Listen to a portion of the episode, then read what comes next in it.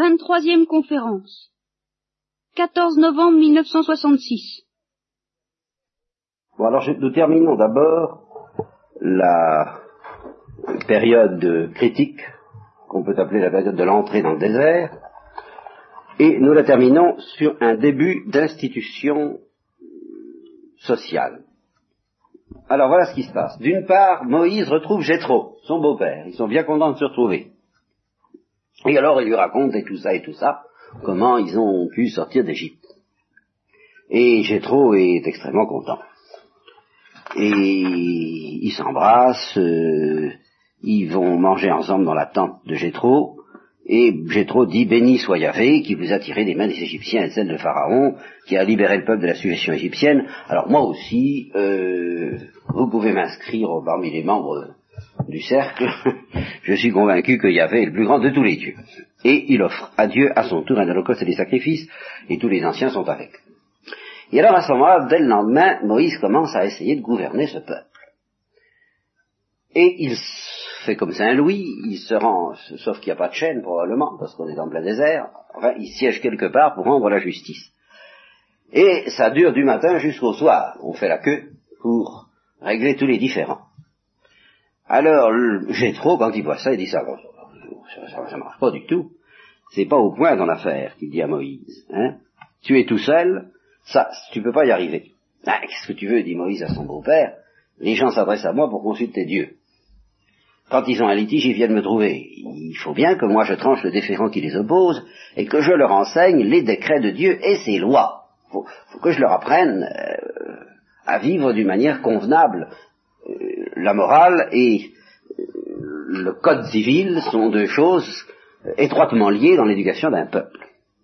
Ah, le beau-père lui dit ça marche pas. Tu dis pas ça, tu n'y arriveras pas. Tu vas t'épuiser à la tâche. Tu peux pas faire ça tout seul. Alors écoute bien le conseil que je vais te donner et que Dieu t'assiste. Hein, euh, tu n'as qu'à en effet leur enseigner les décrets et les lois. Ça, d'accord. Tu leur fais connaître la voie à suivre et la conduite à tenir. Mais pour ce qui est des juges, eh bien, tu vas trouver des, gens pour t'assister. Des hommes sûrs, craignant Dieu, capables, incorruptibles. Et tu vas en faire des chefs du peuple. Voyez comment le peuple va se structurer sur l'initiative ainsi de Moïse. D'abord, tu vas trouver, alors ça va être une hiérarchie, d'abord des chefs de dizaines, c'est le système métrique, euh, C'est le système de, de 10, 10 par 10. Tu prends 10 hommes et un caporal. Hein et tu mets un caporal à la tête. Un chef de dizaine. Et puis, au-dessus des... Tu prends 5 dizaines, et puis tu mets un capitaine ou un lieutenant. Et puis tu prends deux cinquantaines, ça fait une centaine, tu prends un chef, et tu groupes les centaines par dix, ça fait un millier. Et tous ces gens-là seront à la disposition du peuple pour rendre la justice. Et quand ça sera trop difficile, eh ben, ils iront te trouver. Hein Mais ils s'occuperont des petites, des petites broutilles eux-mêmes. Allège ainsi ta charge qu'ils porteront avec toi. Naturellement, euh, demande à Dieu s'il est d'accord. Hein ça ne peut pas se faire comme ça, purement sur une initiative humaine, mais enfin, moi, je suggère ça. Et Moïse dit, ma foi, ça m'a pas l'air plus bête qu'autre chose, et c'est comme ça qu'il s'y prend. Voilà. Et à ce moment-là, euh, ayant rempli son rôle, qui est de suggérer cette initiative à Moïse, Jétro retourne dans son pays, le beau-père.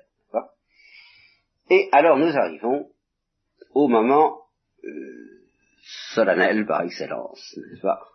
C'est pas minuit chrétien, c'est solennel, mais euh, c'est plutôt celui, leur solennel des Juifs, ce que le, l'exégète de ce livre appelle lui-même le noyau du Pentateuque. Vous savez peut-être que le Pentateuque, ce sont les cinq livres de la Genèse, l'Exode, le Lévitique, les Nombres et le Deutéronome, les cinq livres qui constituent le noyau eux-mêmes, le noyau de la Bible, les seuls que reconnaissent les Samaritains, par exemple.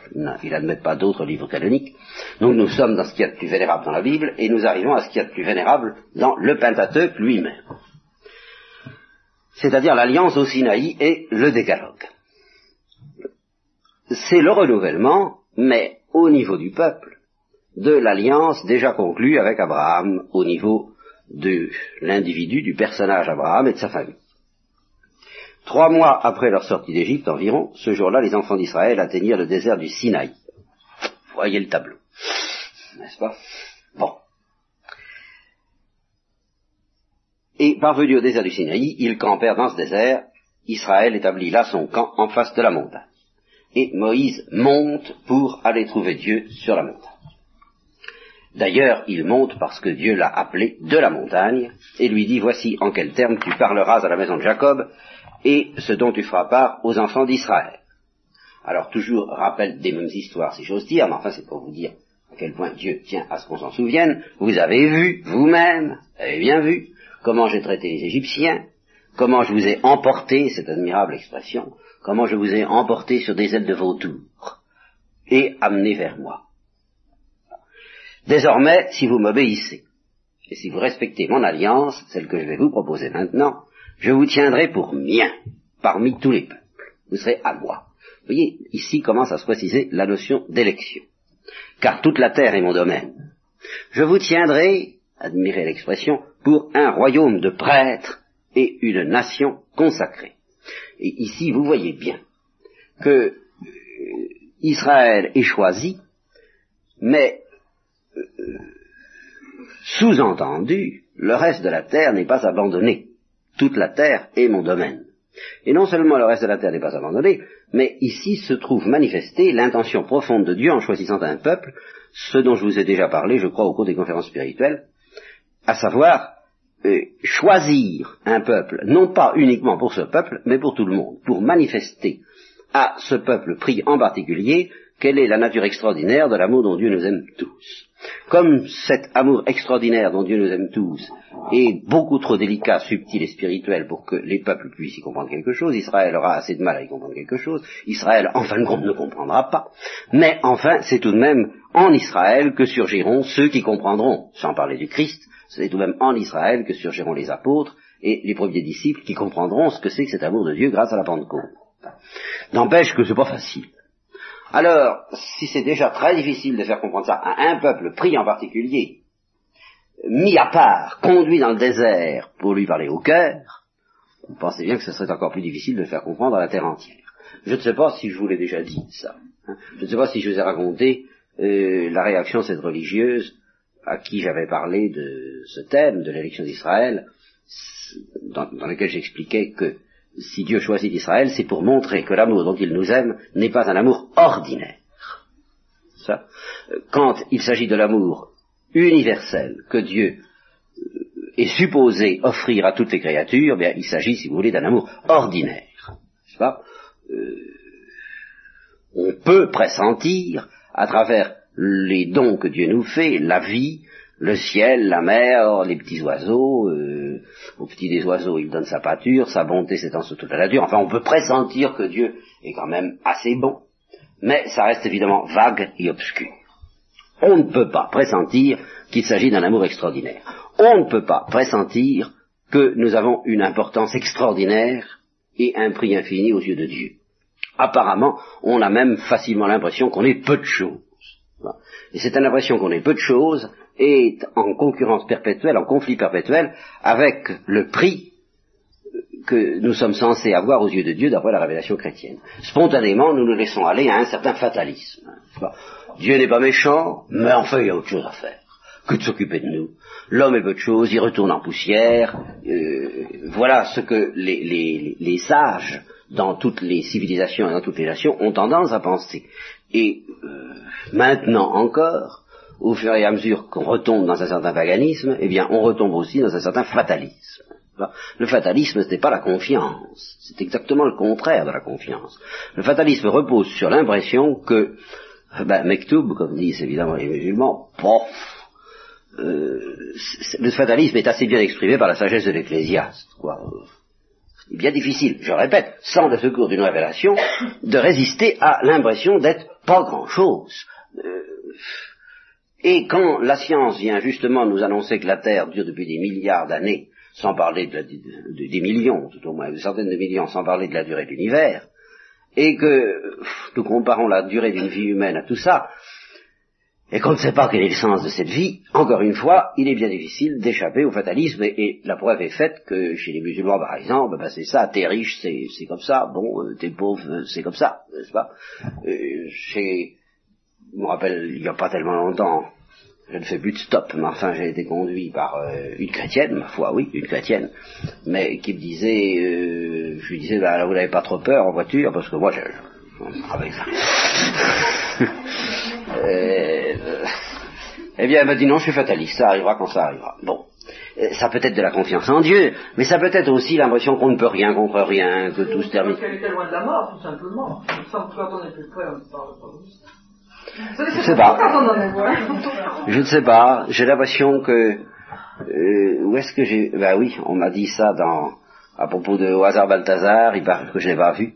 Il paraît que justement là, il y a une espèce d'inertie de l'homme qui se laisse tondre, qui se laisse euh, c'est ce qu'on a reproché d'ailleurs aux juifs dans les camps de concentration. Les, juifs actuels reprochent violemment aux juifs des camps de concentration d'autrefois de s'être laissé faire, de ne pas avoir la force de lutter contre le destin. Ça existe aussi, ça. Vous savez, et ce n'est pas de la confiance, c'est simplement de la démission. Mais je crois que ça est dans la psychologie humaine. On peut pas, ça ne veut pas dire qu'on n'a pas peur de la mort, mais ça veut dire qu'on n'a pas la force de lutter, qu'on préfère euh, ne pas trop discuter. Il arrivera ce qu'il arrivera. On est riche, on est pauvre. C'est, la chance, ça, ça, c'est la roue qui tourne. Tout de même, c'est dans l'air cette affaire-là. Et si vous me permettez de faire une allusion alors très moderne à une source culturelle très moderne également qui s'appelle les romans d'espionnage et les romans policiers, eh bien, je, je, je, me suis un peu amusé à analyser la psychologie des hommes d'action, les légionnaires, les, ou les espions, enfin tous ceux qui se battent. Ben, ils savent très bien qu'ils vont finir par y passer. Ils le savent. Et ils et ils l'acceptent. Et ça arrivera quand ça arrivera. C'est tout. Ils se battent parce que, bah, bah, ils se battent. Ils sont pris dans un engrenage, il n'y a rien d'autre à faire, c'est leur métier. Et puis voilà. Ça a une certaine grandeur. Euh, Qu'est-ce que ça signifie cette farce? On ne sait pas trop. Cette farce ou cette tragédie d'ailleurs. Et alors là, la tragédie grecque, ne me dites pas qu'il n'y a pas du fatalisme dans la tragédie grecque, ça en est plein. Hein alors tout de même, non, c'est une tentation de l'homme.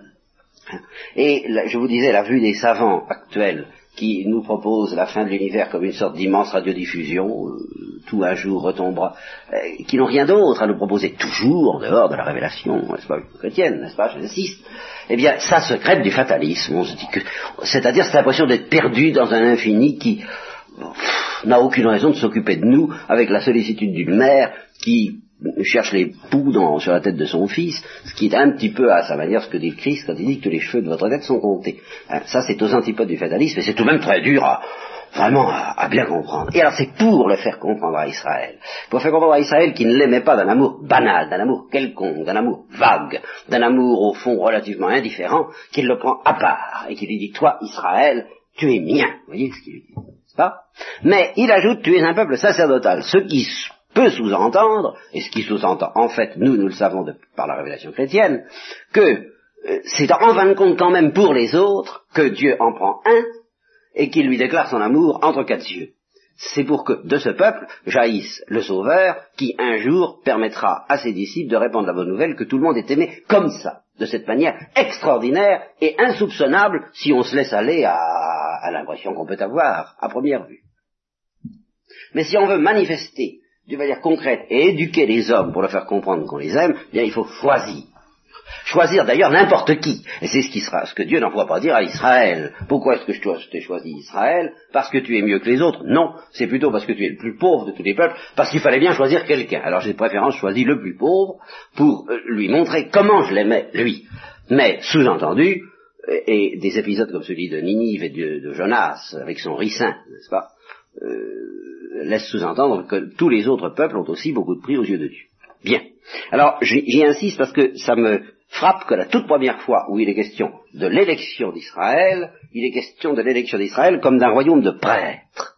Ce qui laisse bien entendre que euh, Dieu choisit quelqu'un pour que ce quelqu'un soit, aux yeux de tous les peuples, le témoin de l'amour de Dieu, et devant Dieu, eh bien, celui qui prie pour tous les peuples. Autrement dit, cet amour de Dieu, en fait, au fond, en secret, concerne tous les peuples, mais les peuples ne peuvent pas le comprendre, ils sont très loin de pouvoir le comprendre, Israël va avoir assez de mal à le comprendre, et il n'y arrivera finalement pas d'ailleurs.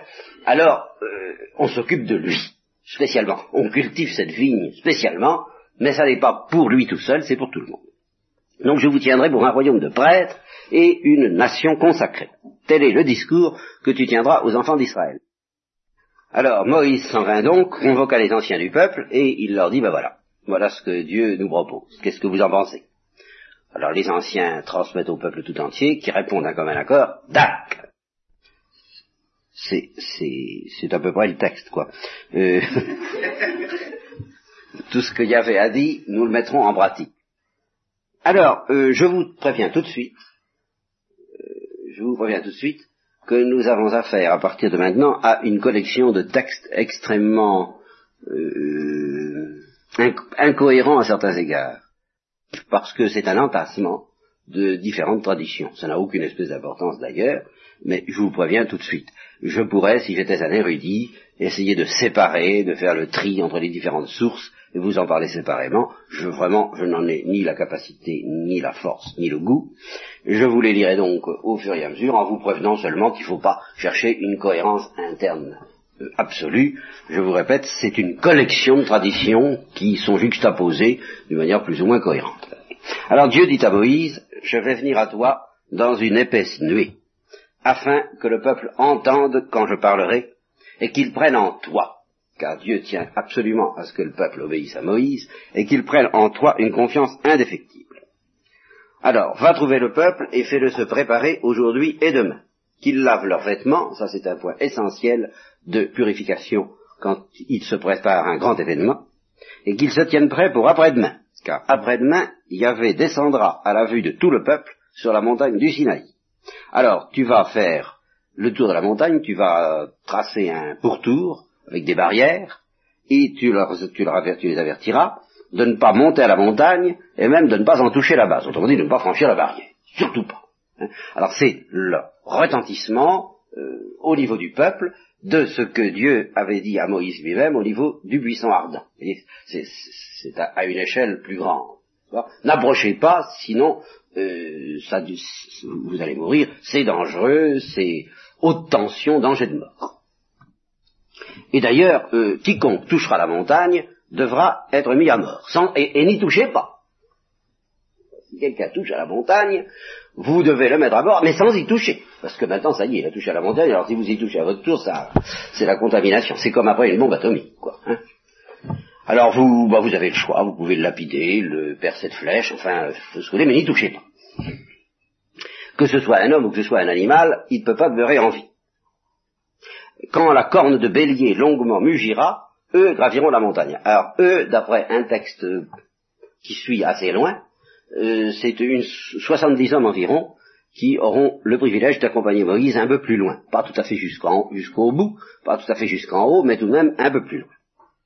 Alors Moïse descend de la montagne et il fait se préparer le peuple et il leur dit tenez-vous prêts pour après-demain, abstenez-vous de la femme, ce qui est évidemment un euh, rite fondamental de purification. Alors le surlendemain, au lever du jour, il y eut sur la montagne des tonnerres, des éclairs, une épaisse nuée, accompagnée d'un puissant son de trompe, mais ce n'est pas une trompe euh, de celle, c'est pas celle qui est, c'est pas la corne de bélier, c'est un bruit de tremblement de terre analogue à un son de trompe, ou un bruit de vent, si vous préférez. Et dans le camp, eh bien le peuple commence à avoir sérieusement c'est moi l'expression, la pétasse. Moïse conduit le peuple hors du camp, bien en vitesse, n'est-ce pas, euh, à la rencontre de Dieu, et il reste au bas de la montagne. La montagne du Sinaï était toute fumante, parce que Yahvé y était descendu sous forme de feu. La fumée s'en élevait comme d'une fournaise, et toute la montagne tremblait violemment. Il y eut un son de trompe, toujours la même chose, c'est en réalité c'est toujours un, bruit de vent, qui, qui imite plus ou moins un son de trompe, Moïse parlait et Dieu répondait par des coups de tonnerre. Avait descendu sur la montagne du Sinaï, au sommet de la montagne, et manda Moïse au sommet de la montagne. Et Moïse monta. Avait dit à Moïse, descends. Ah bah alors décidément, Moïse passe son temps. Alors ça, ça tient, je vous dis, à l'incohérence des textes. Il ne faut pas trop regarder de près parce que ce sont des sources différentes. Descends et adjure le peuple de ne pas rompre les barrières pour venir contempler Yahvé. Ça, ça reste très cohérent et très permanent. L'idée générale est très claire. Car beaucoup d'entre eux y perdraient la vie. Même les prêtres. Alors voilà un texte qui manifestement est, une, euh, est venu après, parce que pour le moment il n'y a pas encore de prêtres. Même les prêtres qui pourtant approchent Yahvé doivent se purifier, sous peine de le voir se déchaîner contre eux. Bien. Alors le texte est interrompu, la, source que nous, lisons, que nous lisons maintenant est interrompue, net, euh, au milieu d'une phrase, elle reprendra plus tard, et arrive alors une toute autre source, mais que nous devons lire maintenant, elle est très importante, c'est le décalogue. Alors Dieu prononça toutes ces paroles, c'est moi, Yahvé ton Dieu, qui t'ai fait sortir du pays d'Égypte, ce bagne. Euh, donc n'oublions pas de considérer qu'à certains égards, euh, le monde est un bagne. C'est, euh, il est plein de ces épines dont parle le Christ lui-même, quand il dit que la graine est étouffée par les épines de ceux qui vivent dans les inquiétudes et dans les plaisirs du monde, à la fois, l'un et l'autre, n'est-ce pas? Et aussi bien les plaisirs que les inquiétudes, que les agitations, que les soucis du monde sont des épines. Eh bien, je t'ai fait sortir de là, sur mes ailes de vautour, je t'ai fait sortir de ce bagne, tu n'auras pas d'autre Dieu en face de moi. C'est-à-dire qu'en face de ce qui sera ma demeure, nous en parlerons après, Dieu va commencer à, s'établir et à établir un, un hôtel pour lui, enfin tout un, tout un lieu rituel, eh bien en face de ce qui représentera Dieu, pas d'autre Dieu. Ça, c'est un point essentiel, et on comprend pourquoi, on commence déjà à soupçonner pourquoi il a fait passer le peuple d'Israël par le désert. Avant de l'envoyer chez les Cananéens, parce que chez les Cananéens, ils en trouveront des dieux, et, à l'appel, et ils auront tout le temps envie d'aller voir un peu si ça marche pas aussi bien avec les autres dieux qu'avec les siens. Alors, il les met à part, et il leur lit le code, c'est le cas de dire. Hein Vous n'aurez pas d'autre Dieu que moi. Tu ne fabriqueras pas d'image sculptée, rien qui ressemble à ce qui est dans les cieux là-haut, ni à ce qui est sur terre ici-bas, pas d'image pas d'image de Dieu, ni dans les eaux souterraines. Tu ne te prosterneras pas devant des images, et tu ne leur rendras pas de culte, car moi, Yahvé, et c'est la première fois que ce mot est prononcé, mais il est capital pour justement nous mettre en présence de la nature extraordinaire de cet amour, car moi, Yahvé, ton Dieu, je suis un Dieu jaloux. Et ici, la première énonciation du grand thème, de la grande dialectique de la justice et de la miséricorde, et avec justement les dimensions propres à chacune. Déjà, dans une certaine mesure, autant qu'elles sont intelligibles pour le peuple d'Israël, c'est-à-dire à travers des images matérielles. Et alors voilà comment ça se présente. Je suis un Dieu jaloux, je punis la faute des pères sur les enfants, les petits-enfants, les arrière-petits-enfants de ceux qui me haïssent, c'est-à-dire jusqu'à la quatrième génération mais juge de bienveillance envers les milliers de descendants de ceux qui m'aiment et gardent mes préceptes.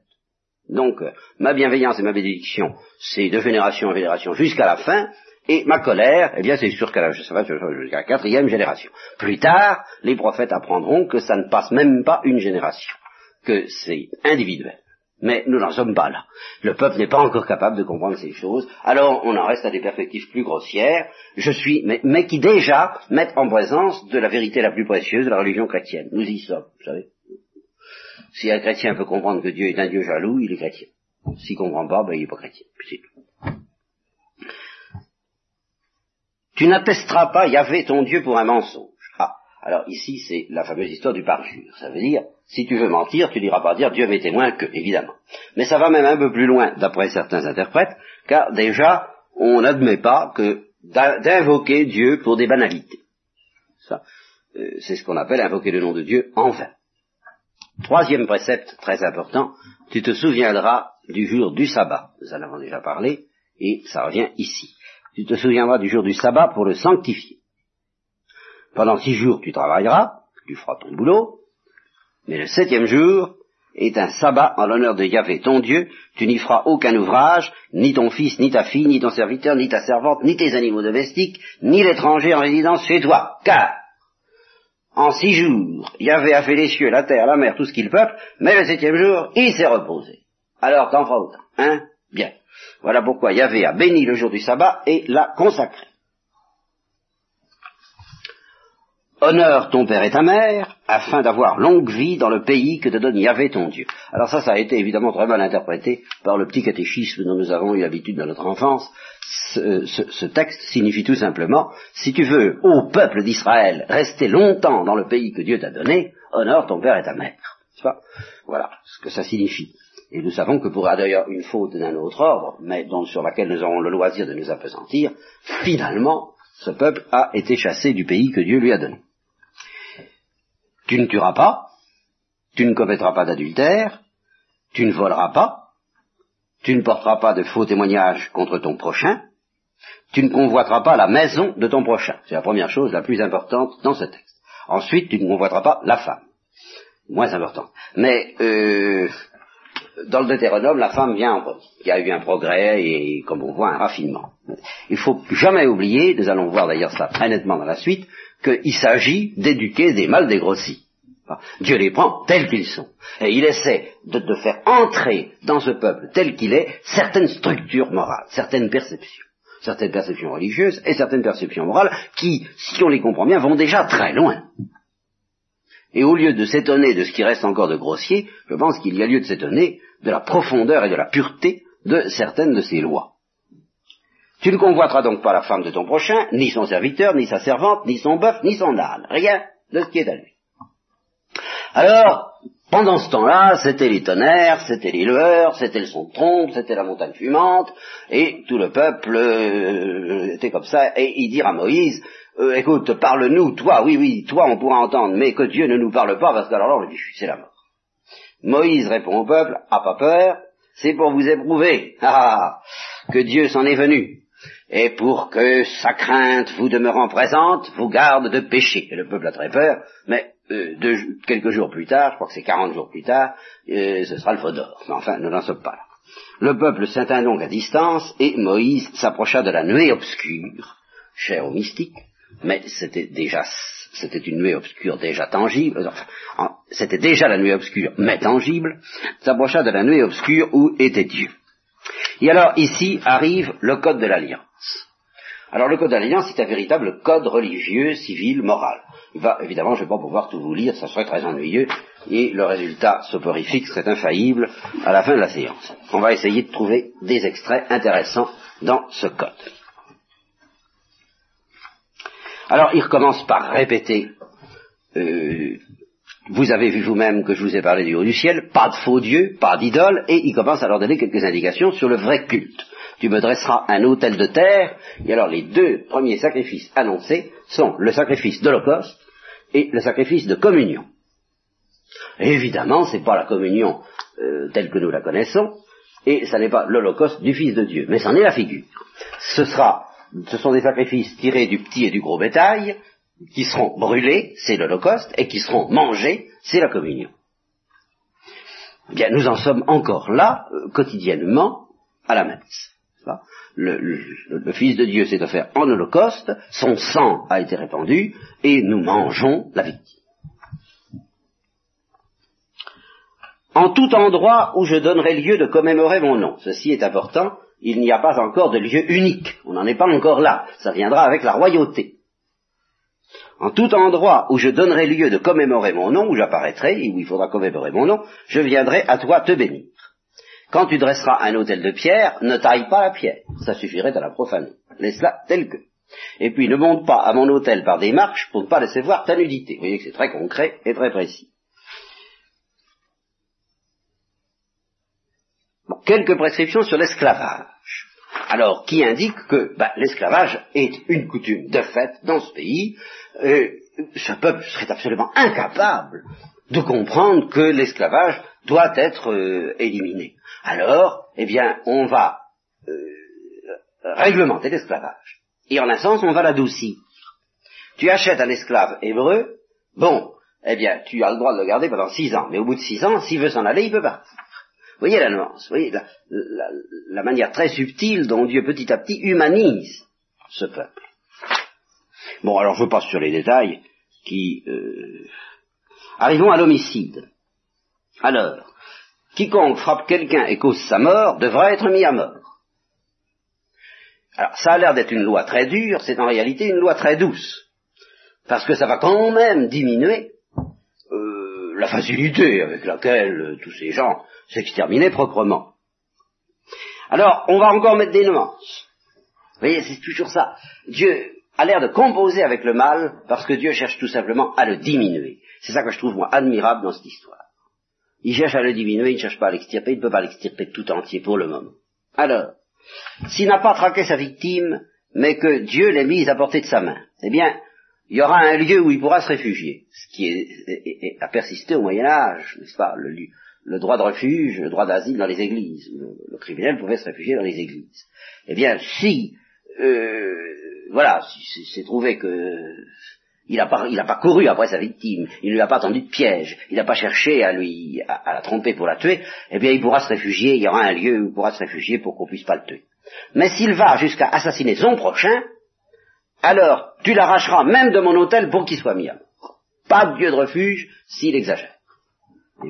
Autrement dit, tuer, mais n'exagérez pas. Vous voyez, il y a un peu de ça, quoi, enfin. bon, n'exagérez pas. Par exemple, celui qui frappe son père et sa mère à mort celui qui enlève un homme pour, comme esclave, soit pour le vendre, soit pour le garder, à mort. Celui qui traite indignement son père ou sa mère, à mort. Alors attention. Question des bagarres. Va falloir régler les bagarres. Hein Parce que alors là, s'il y en a, Dieu sait s'il y en a des bagarres. Alors vous vous bagarrez, faut voir ce qui, faut voir ce qui, en, ce qui en sort de la bagarre. Hein alors, il y en a un des deux, il est amoché. Et, mais il meurt pas. Seulement, il faut qu'il se couche. Hein. Il, est quand même tellement amoché qu'il faut qu'il se couche euh, pendant deux ou trois jours, je crois. Hein. C'est ça. Alors, celui qui a porté les coups en sera quitte s'il blessé, si l'autre en sort, n'est-ce pas? Et s'il peut marcher de nouveau un jour, même avec un bâton, ça, ça fait rien. Il, hein, pourvu qu'il puisse marcher, ça ira. Seulement, il devra lui payer quand même quelque chose. Hein. Bon. Et le soigner jusqu'à sa guérison complète. Etc., etc. Je vous donne... Alors, vous voyez tous ces petits détails. Et alors, arrive ici la loi du talion. Lorsque des hommes, au cours d'une rixe, bousculeront une femme enceinte qui de ce fait avortera, mais sans en mourir, alors l'auteur de l'accident devra payer, une indemnité imposée par le maître de cette femme. Et il y aura des arbitres pour arranger tout ça. Mais si elle en meurt, alors c'est là qu'intervient la formulation très vigoureuse et finalement très belle, qu'est-ce que vous voulez, très belle si vous vous placez au niveau de ce peuple, de la loi du talion. Si elle en meurt, tu donneras vie pour vie, œil pour œil, dent pour dent, main pour main, pied pour pied, brûlure pour brûlure, meurtrissure pour meurtrissure, plaie pour plaie. C'est tout de même, c'est l'instinct élémentaire et grossier de la justice, mais c'est tout de même l'instinct de la justice. Il faut comprendre ce qu'on a fait. Je vous l'ai dit, vous voyez, le fond de l'affaire de la justice, c'est comprendre ce qu'on a fait. Ben, ces gens-là ne sont loin de pouvoir comprendre ce qu'on a fait. Ben, on va le leur apprendre ce qu'ils ont fait. Et la manière la plus élémentaire, c'est ça. T'as enlevé un œil, on t'enlève un œil. Ah, tu verras bien ce que t'as fait comme ça. Hein bon. Alors, si un homme frappe son esclave et qu'il l'éborgne, il lui fait un œil au beurre noir, ou même un œil au beurre noir, enfin, grave, enfin, que l'œil est perdu, quoi, eh ben, il lui rend la liberté pour, en compensation. S'il lui fait tomber une dent aussi d'ailleurs, c'est même moins grave, mais il lui rend la liberté quand même. Bien. Alors maintenant, il y a l'histoire des taureaux.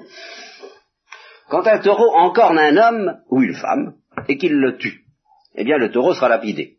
Voilà. Et on ne touchera, et on ne mangera pas sa viande. Le propriétaire, lui, c'est pas de sa faute, on le laissera tranquille. À moins que, attention, c'est moi où ça devient subtil.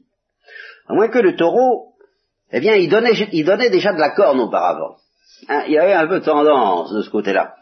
Et alors, on avait averti le propriétaire, on lui avait dit attention, vous savez, c'est comme pour les barrages qui s'effondrent, on leur a dit attention, ça va mal tourner comme en Angleterre, là récemment, où il y a eu une, un crassier, je crois, qui s'est, effondré. Bon, on avait bien dit attention, bien. Ben voilà, le propriétaire a dit ton taureau, tu sais, hein, il donne de la corne. Le propriétaire, il s'en est pas occupé, il n'a pas surveillé. Bon, eh ben le propriétaire est lapidé. Hein? Non, pardon, attends, non. C'est beaucoup plus finement dit, c'est beaucoup plus finement dit. Le propriétaire dûment averti de la pas surveiller. Alors, le taureau, s'il cause, s'il tue un homme ou une femme, il sera lapidé. Euh, le propriétaire aussi, d'ailleurs. voilà.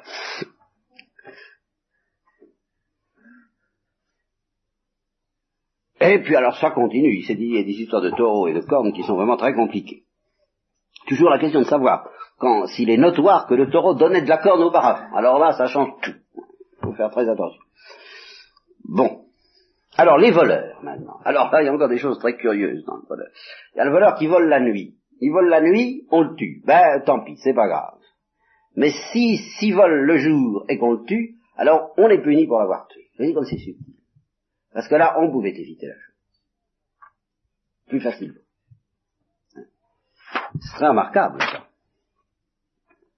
Alors, il y a les dédommagements. Alors, les incendies, brouter dans le champ d'autrui, c'est très compliqué. Hein Alors, enfin, ça, voir le code civil, voir les avocats.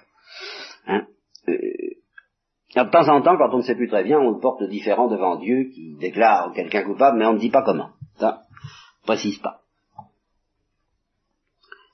Si quelqu'un séduit une vierge non encore fiancée et couche avec elle, il devra verser le mohar. Le mohar, c'est une, sorte de dédommagement tacite, enfin non réciproque, qui est fixé entre les familles euh, qui contractent mariage. Et il devra l'épouser.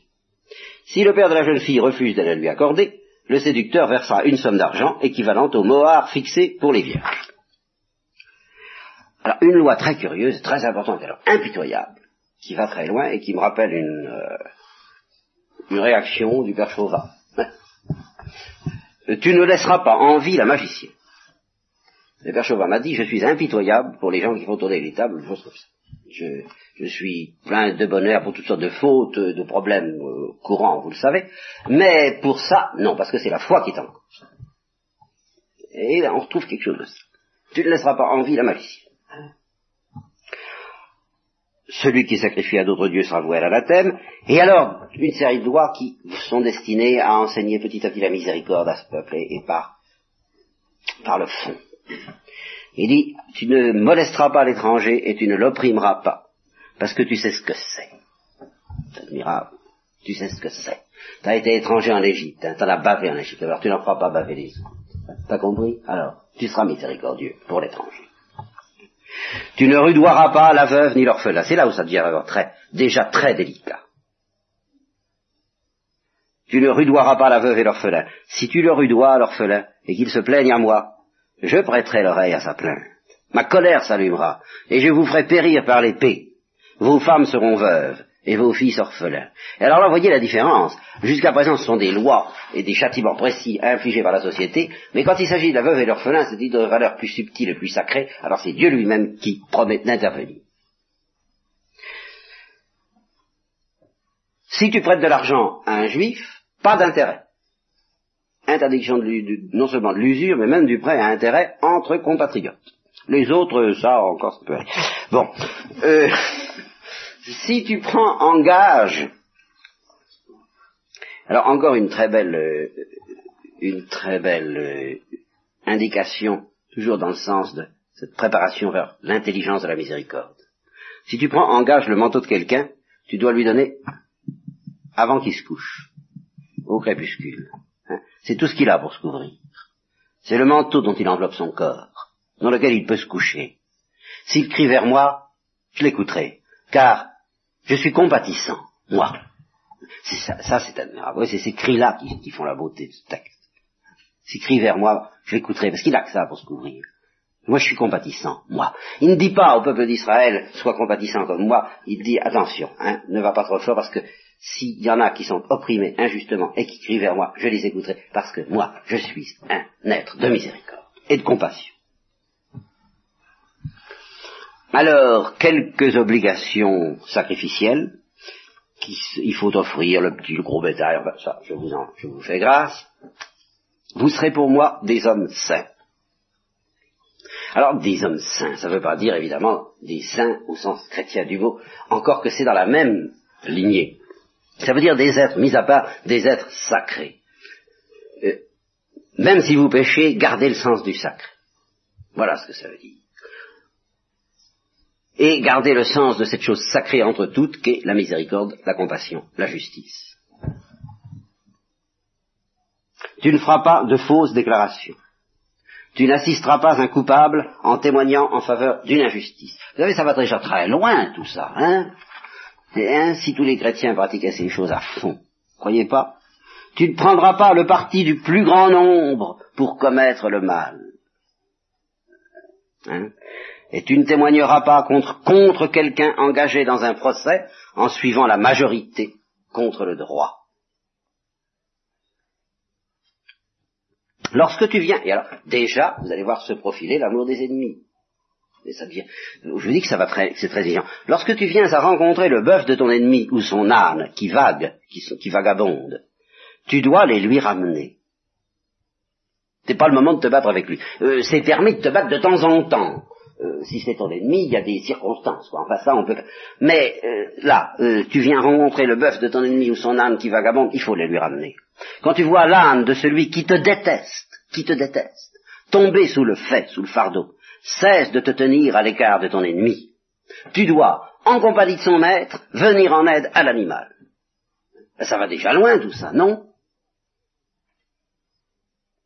Tu ne fausseras pas le droit de ton pauvre dans son procès.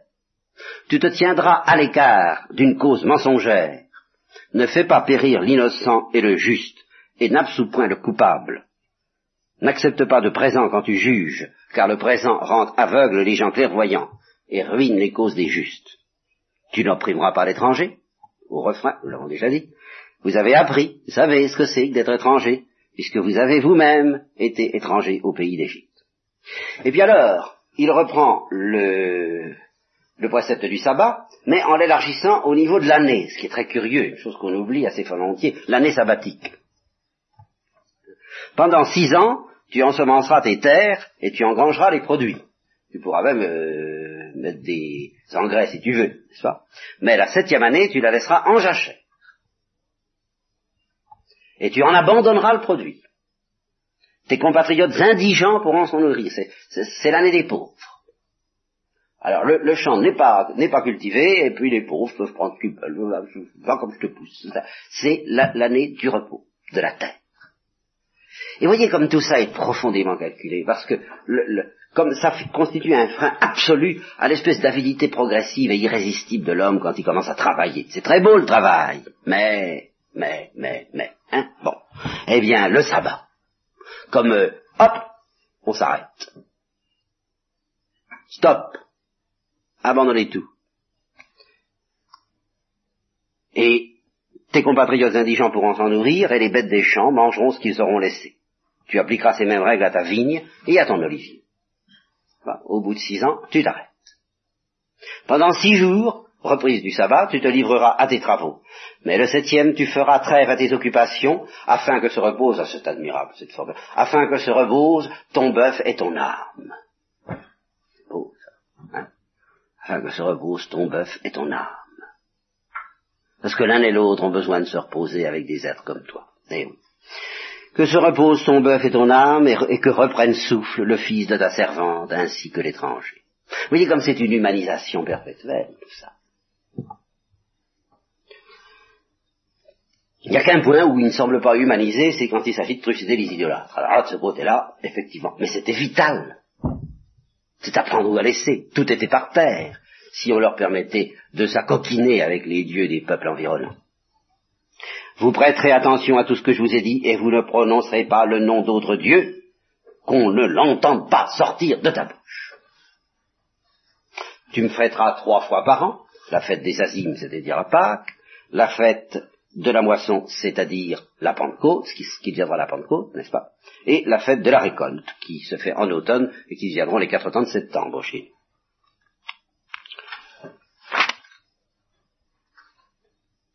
Alors, ça se termine, ce passage-là, parce que nous en retrouverons d'autres des lois, alors des lois beaucoup plus liturgiques la prochaine fois, il faudra que je fasse un tri sévère, parce qu'il faut arriver à comprendre l'essentiel de cette affaire-là et à dégager ça de, la multitude de détails qui l'encombrent, c'est pas facile.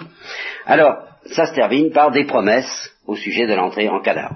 Je m'en vais envoyer un ange devant toi pour qu'il veille sur toi au cours de ton voyage, et qu'il te fasse parvenir au lieu que j'ai fixé. Euh, sois bien poli avec lui, hein, et écoute-le. Ne désobéis pas. Il ne pardonnerait pas vos transgressions, car mon nom est en lui. Si tu lui obéis fidèlement, si tu fais bien tout ce que je te dis, tes ennemis seront les miens tes adversaires, mes adversaires. Mon ange te précédera et te mènera chez les Amorites, les Hittites, les Périsites, les Cananéens, les Hivites, les Jébuséens, tout ça qui est par là, vous voyez hein Bon. Et je les exterminerai. Alors là, évidemment, de ce côté-là, euh, bon, tu ne te prosterneras pas devant leur Dieu, eh ni tu ne leur rendras de culte. Tu ne conformeras pas ta conduite à la leur, mais tu détruiras leur Dieu et tu mettras leur stèle en pièces vous rendrez à Yahvé votre Dieu le culte qui lui est dû. Alors je bénirai ta nourriture et ton breuvage, j'éloignerai de toi la maladie. Nulle femme dans ton pays n'avortera, nul non plus ne sera stérile. Je laisserai s'achever le nombre de tes jours, c'est-à-dire le nombre normal de la vie humaine.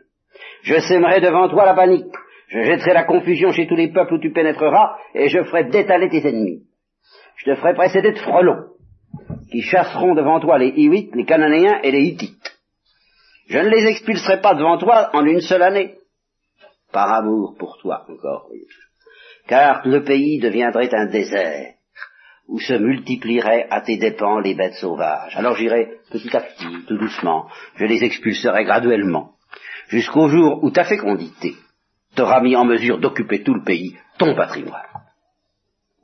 Je fixerai pour limite à ton territoire la mer des roseaux, la voilà, la mer rouge, n'est-ce pas, et la mer des Philistins, la Méditerranée. N'est-ce pas le désert, c'est le Negev, n'est-ce pas, et le fleuve Euphrate. N'est-ce pas je livrerai en effet entre vos mains les habitants du pays et tu les expulseras devant toi. Tu ne pactiseras pas avec eux ni avec leur Dieu. Ils n'habiteront plus ton pays, de peur qu'ils ne te fassent pécher contre moi. Tu rendrais un culte à leur Dieu et ce serait ta perte. Pas de contact avec ces gens-là.